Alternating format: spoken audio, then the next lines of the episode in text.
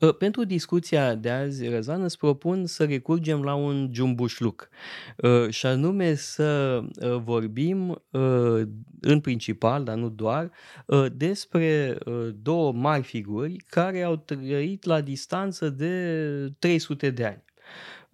Și anume Dion Crisostomu și Ioan Crisostomu. Ioan Gură de Aur e cunoscut uh, evident de toată lumea, cel puțin de cei care merg la biserică, pentru că avem liturgia lui Ioan Gură de Aur. Uh, dar mai e o gură de aur, uh, și anume Dion Crisostomu, Dion din Prusa, care a trăit în a doua jumătate a secolului Și și a murit în 115 pe vremea lui Traian, în timp ce Ioan Gură de Aur e născut în anii 340, 347, dacă nu mă înșală memoria, deci a trăit în a doua jumătate a secolului 4 și a murit la începutul secolului următor. Deci o distanță foarte mare în timp, dar are o logică pentru că vorbim de mari oratori. Nu degeaba, evident, au fost porecliți și unul și altul gură de aur. Dion Crisostomu are o operă absolut uh, imensă, considerabilă, uh, de discursuri, de fapt conferințe sau predici filozofice, să le spunem. Uh, și el e predicator, la fel ca uh, Ioan Gură de Aur, însă e un predicator uh, filozofic uh, de orientare, să zic așa, cinico-stoică, Uh, pentru că e la el și o componentă cinică, dar și o componentă stoică, de anumite lucrurile astea nu sunt deloc incompatibile, pentru că există o continuitate uh, între cinism uh, și uh, stoicism. Este un uh, autor de o mare eleganță stilistică, Uh, la fel uh, cum și uh, Ioan Gură de Aur e un autor, un orator de o mare eleganță. Evident că asta ne va permite să vorbim de întregul fenomen al celei de-a doua sofistici.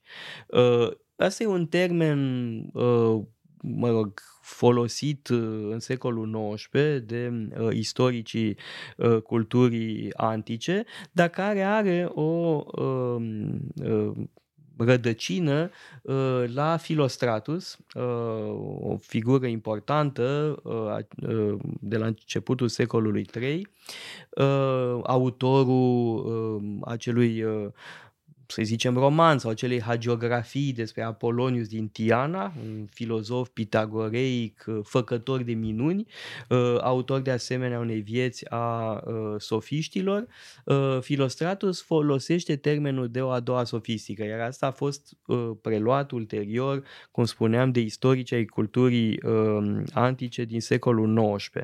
Poate a... că e bine, dacă toate l-a menționat pe Filostratus, să spunem că el face distinția între prima sofistică, oameni de tipul lui Gorgias. Despre, despre care, care am vorbit, am vorbit mai da. de mult, da? sofiștii din secolul mm. 5 și 4 4 înainte și de Hristos. Și spune că ei se ocupau de, în principiu, de teme abstracte, filozofice, pe când cei din a doua sofistică, sigur, au lucruri importante de zis, ă, dar de multe ori ei atribuie discursurile unor personaje mitologice sau oricum din vechime uh, Uh, și scriu de multe ori discursuri uh, de tip epideictic uh, care aduc plăcere, care aduc, sigur, evidențiază lucruri importante, dar sunt poate ceva mai puțin preocupați cu administrarea directă politică a cetății. Poate nu e neapărat uh, adevărat pentru Dion Crisostom, el se află și foarte la început.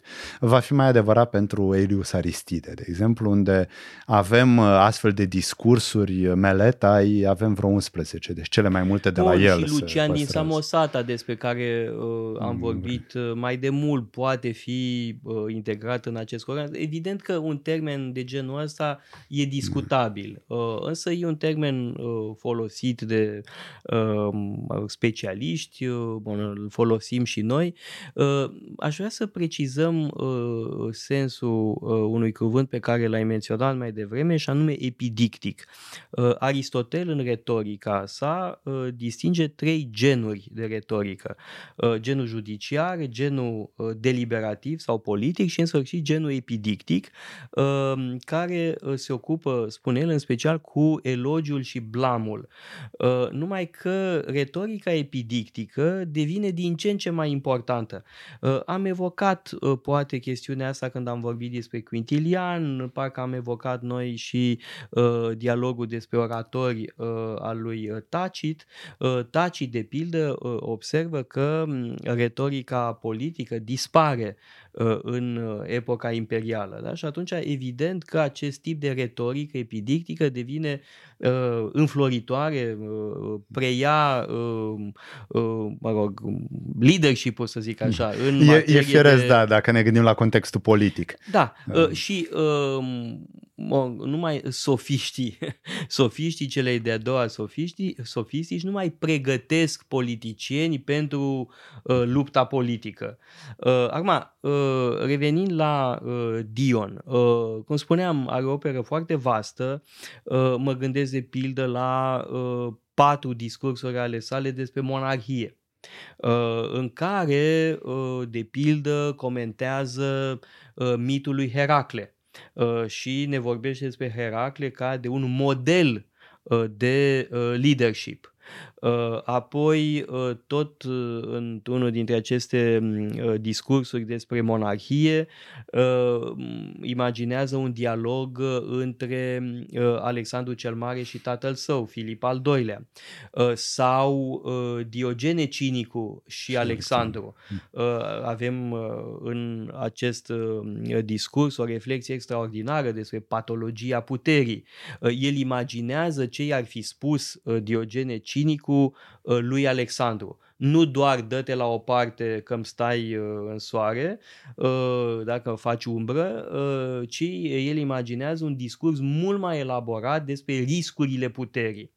Uh, apoi avem uh, de asemenea un discurs absolut delicios în care uh, Dion Crisostomu expune ideea că de fapt războiul troian n-a avut loc și că totul e o gogoașă și că de fapt Elena a ajuns bine mersi în Egipt.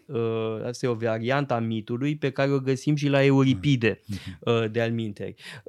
Ce ne spun aceste rapide referințe pe care le-am dezvoltat? Dezvoltat, ă, ne spun că ă, Dion Crisostomu se servește de mituri ă, pentru a expune idei filozofice în discursuri care se adresează unui public destul de larg. În, a, în perioada aceasta, a, a, mă rog, în perioada imperială, avem o adevărată modă și anume conferințele publice. Uh, da, de pildă Herodes Atticus uh, la Atena e un mare conferențiar, așa și Dion uh, Crisostomul e un mare conferențiar, se adresează unui public cultivat din diferite cetăți, dacă este un predicator itinerant, cam ca Sfântul Pavel, numai că e mai bine primit într-un mediu mai cultivat și mai înstărit și cu un public mai Uh, vast uh, decât al lui uh, Pavel. Și el se folosește de mituri pentru a spune adevăruri, uneori neplăcute publicului. Avem la el o reflecție foarte interesantă asupra pareziei, asupra curajului de a spune adevărul și de aceea recurge la mituri. Da? Pentru că miturile sunt un vehicul foarte bun pentru a spune adevărul unui public care nu este poate imediat înclinat spre filozofie. Da? Miturile pot fi folosite ca vehicole uh, ale unei reflexii filozofice pe înțelesul unui public mai larg. Uh, iar filozoful are misiunea de a spune adevărul, uh, de a fi, ca să spun așa, ca uh, sarea pământului, uh, nu ca zahărul pământului. Uh, asta e o, o concepție pe care o găsim și la uh, predicatori creștini. De-al minte, uh, Dion Crisostomul seamănă destul de mult cu uh, Sfântul Pavel sau invers, Pavel seamănă uh, cu uh, Dion Crisostomul dacă ne situăm în optica de atunci. Sigur că pentru uh, noi care moștenim o uh, tradiție fasonată de Pavel, uh, vom spune că Dion seamănă cu Pavel. Da. Um E interesant un uh, amănunt uh, biografic, mă rog, nu era amănunt pentru Dion Crisostomul, și anume că uh, vine într-o familie bogată, se duce la Roma la un moment dat și este exilat de împăratul Domitian. Probabil tocmai pentru că a spus adevăr. Odată cu alți filozofi. Da. Și uh, în timpul exilului uh, preia această persoană, persoana uh, filozofului cinic, itinerant. Uh, și asta se vede în filozofia lui, adică nu e doar de fațadă această imagine a cinicului care uh, spune adevăr. Uh, îl cunoaște pe împăratul Nerva, mm, sunt apropiați, poate și pe Traian, foarte posibil, și se întoarce la Roma, bun, după ce Domitian uh, și-a încheiat uh, domnia Uh, și acolo ține mai multe discursuri, dintre care și cele despre monarhie, și acolo se vede foarte mult influența stoică. Stoicismul roman, despre care noi am vorbit, cu mare accent pus pe îndatoriri etice și îndatoriri publice. Uh, pentru că Dion vorbește despre îndatoririle aristocrației oficiale, dar și despre îndatoririle împăratului. Pentru că împăratul trebuie să reprezinte pe pământ uh, ordinea mm, cosmică dreaptă, justă. Și împăratul este totuși supus uh, regelui divin, lui Zeus. Deci împăratul nu poate să ține de prostii. Uh, împăratul trebuie să aibă grijă cum domnește, trebuie să aibă grijă să se ferească de lingușitori, asta pare sia importantă și trebuie tolerată, primită de împărat. Încurajată. Încurajată de împărat, tocmai să scape de, scape de aceste pericole. Uh, și este de datoria tuturor uh, ce obțin tuturor oamenilor importanți din Imperiu, să se implice în buna guvernare. Uh, de altfel, uh, sigur, Dion vede binefacerile Romei, dar pare că și un pic nemulțumit, frustrat de uh, impotența politică a orașelor grecești, care nu reușesc deloc să se afirme, mai ales că romanii, atunci când guvernează, guvernează mai mereu cu ajutorul elitelor locale. Altfel n-ar fi avut cum, da? birocrația nu era chiar atât de bine dezvoltată încât romanii să guverneze direct peste tot. Și dacă tot este lăsat acest loc liber pentru elitele locale, atunci Grecia ar face bine să se pună pe treabă și să guverneze în acord cu aceste principii stoice universale și în acord cu principiul armoniei, concordiei cosmice. Uh, să lase la o parte certurile între orașe, certurile inutile, mm, care nu pot să aducă nimic, și să urmeze aceste principii uh, generale. Exact. Noi acum ne-am întors în timp uh, de dragul acestui jumbușluc. Facem, de mhm. fapt, șpagatul mm. între uh, Dion Crisostomu și Ioan Crisostomu, pornind de la aceeași poreclă. Uh, Dion e contemporan cu Plutarh, uh, e chiar dintr-o generație mai veche decât uh, Lucian din Samosata. E, pare e, că sau știa unul de celălalt. Da. Acum, să sărim peste secole la Ioan Gură de Aur, fără a uita însă de această tradiție a celei de-a doua sofistici, și anume importanța retoricii. Uh, și un anumit tip de retorică, uh, mă rog, dezvoltată, un anumit tip de retorică ce a înflorit Uh, în uh, aceste uh, secole. Iar profesorul lui Ioan Gură de Aur e unul dintre cei mai mari profesori de retorică din secolul IV și anume Libanios. Opera lui ne-a parvenit, e o figură enormă, un mare profesor, un mare învățător care l-a format pe Ioan Gură de Aur, chiar dacă sigur Ioan Gură de Aur a luat-o pe uh, altă cale decât pe cea pe care și-ar fi dorit-o uh, Libanios. Libanios rămâne uh, păgân, rămâne fidel uh, culturii tradiționale. Uh, la uh, Ioan Gură de Aur uh, vedem o extraordinară forță retorică. E un orator absolut fabulos și studiind omiliile lui, predicile lui, poți învăța retorică. Da? E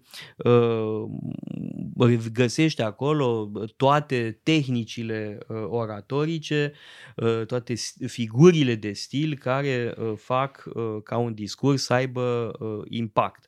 Acum, despre Ioan aș observa că exegeza pe care o practică e diferită de ce am evocat una din dățile trecute și anume exegeza alegorică de tipul școlii din Alexandria.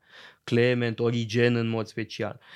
Interpretările lui Ioan Gurgă de Aur sunt mult mai literale, mai aproape de sensul literal și sunt în special interpretări morale Uh, mai degrabă decât interpretări uh, mistice, să le spunem, ale uh, textelor sacre. Aici trebuie să fim foarte atenți la publicul pentru care vorbește Ioan Gură de Aur, poate spre deosebire de Origen, Clement, Filon.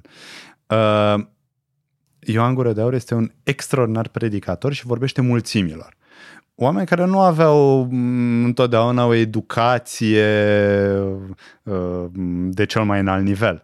Și atunci, bineînțeles, nu poate să vorbească foarte mult despre alegorii, nu poate să... n-ar fi prins la fel de bine. Da, Trebuie să vorbească mai direct. de felul în care el înțelegea și creștinismul. Are și o misiune grea, pentru că trebuie să aducă pacea. Da? Până la urmă, el ajunge episcop, uh, va, bun, va ajunge și la Constantinopol până la urmă, uh, arhiepiscop, e Uh, de exemplu, un caz celebru cu revolta din Antiohia, unde trebuie să liniștească lucrurile, pentru că populația din Antiohia se revoltă contra autorității imperiale, uh, era vorba de plata unor taxe, uh, populația nu vrea să plătească, distruge niște statui, Evident că împăratul nu este mulțumit, vrea să trimită trupe astfel încât să uh, înăbușe în sânge, dacă e nevoie, revolta. Și uh, Ioan Gură de Aur liniștește spiritele. N-ar fi putut să facă asta decât dacă era un orator uh, uh, de primă mână. Uh, și asta uh, face să fie chemat la Constantinopol, astfel încât să devină acolo arhiepiscop, numai că el nu și-a dorit treaba asta. Uh, și vor exista întotdeauna frecușuri între el și autoritatea imperială. Pentru că uh, Ioan Gură de Aur întotdeauna predică în favoarea celor săraci, în favoarea celor uh, smeriți, umiliți, în favoarea, nu în favoarea celor puternici. Și asta nu convine, în primul rând, împărătesei Eudoxia, nu convine rivalilor săi din biserică, uh, care obțin până la urmă exilul său va fi exilat, va și muri în exil la un moment dat undeva în drum spre Ar- În mod interesant, unii dintre adversarii săi au fost și ei canonizați. Da, pentru că uh, biserica integrează, uh, mm. mă rog, tendințe Contrastele. Uh, opuse. Da, um, ce spuneai are legătură cu exegeza um, sau tipul de exegeză despre care vorbeam. Pentru că spune în Evanghelia lui Luca fericiți cei săraci, apoi fericiți cei săraci. Ă, nu umblăm cu cioara vopsită că, vezi, Doamne, ă, poți să fii ă, și cu bani în cont și cu sufletul în rai, să spun așa. Adică e o exegeză care pune foarte mult accentul pe sensul literal și sensul moral uh, al uh, textelor. Uh, spre deosebire de alți uh, exegezi care uh, merg mult mai mult pe uh, partea uh, alegorică, spirituală, mistică. Uh, asta cred că este uh, uh, esențial. Uh, pe de altă parte, uh, Ioan Gură de Aur uh, e uh, contemporan cu perioada în care creștinismul devine religie dominantă. Da, e în, vorbim de a doua jumătate a secolului IV, uh, uh, timp în care uh, creștinismul devine din ce în ce mai mult religia dominantă, chiar uh, opresoare și persecutoare în, caz, uh, în timpul lui Teodosie. Da, vorbim de uh, persecuții foarte dure împotriva păgânilor, distrugeri de monumente. De alminte, însuși Ioan Gură de Aur a participat la un asemenea act de vandalism. În mod normal ar fi trebuit să primească o, pe, o cum se cheamă, o amendă. amendă usturătoare sau să fie băgat la închisoare pentru distrugere de monumente istorice în Antiohia, evident. Da, deci asta e partea mai puțin simpatică, mm. așa cum există și o parte mai puțin simpatică a Sfântului Atanasie, mm. tot în secolul IV, ceva mai devreme.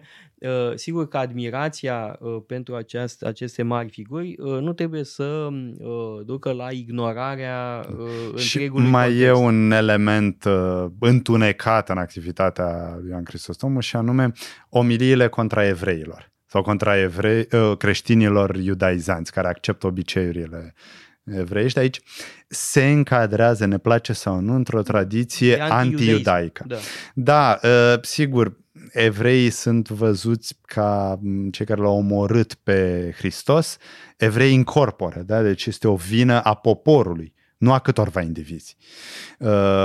Uh, deci există această ostilitate care răbufnește. Sigur, nu trebuie să vorbim nici de antisemitism pentru că este prea devreme. Da, e complet anacronic. E anacronic. Da. Antisemitismul implică o teorie rasială? Nu, nu-i vorba de așa ceva, ci este doar o problemă religioasă. Sigur, asta nu înseamnă că e mai bine da, să... e un, un autor care, din păcate, e o referință în istoria anti-iudaismului creștin. Da. Bun, sigur că e mă rog, uh, un aspect într-o operă foarte uh, largă și, repet, uh, um, el în primul rând este un orator religios remarcabil.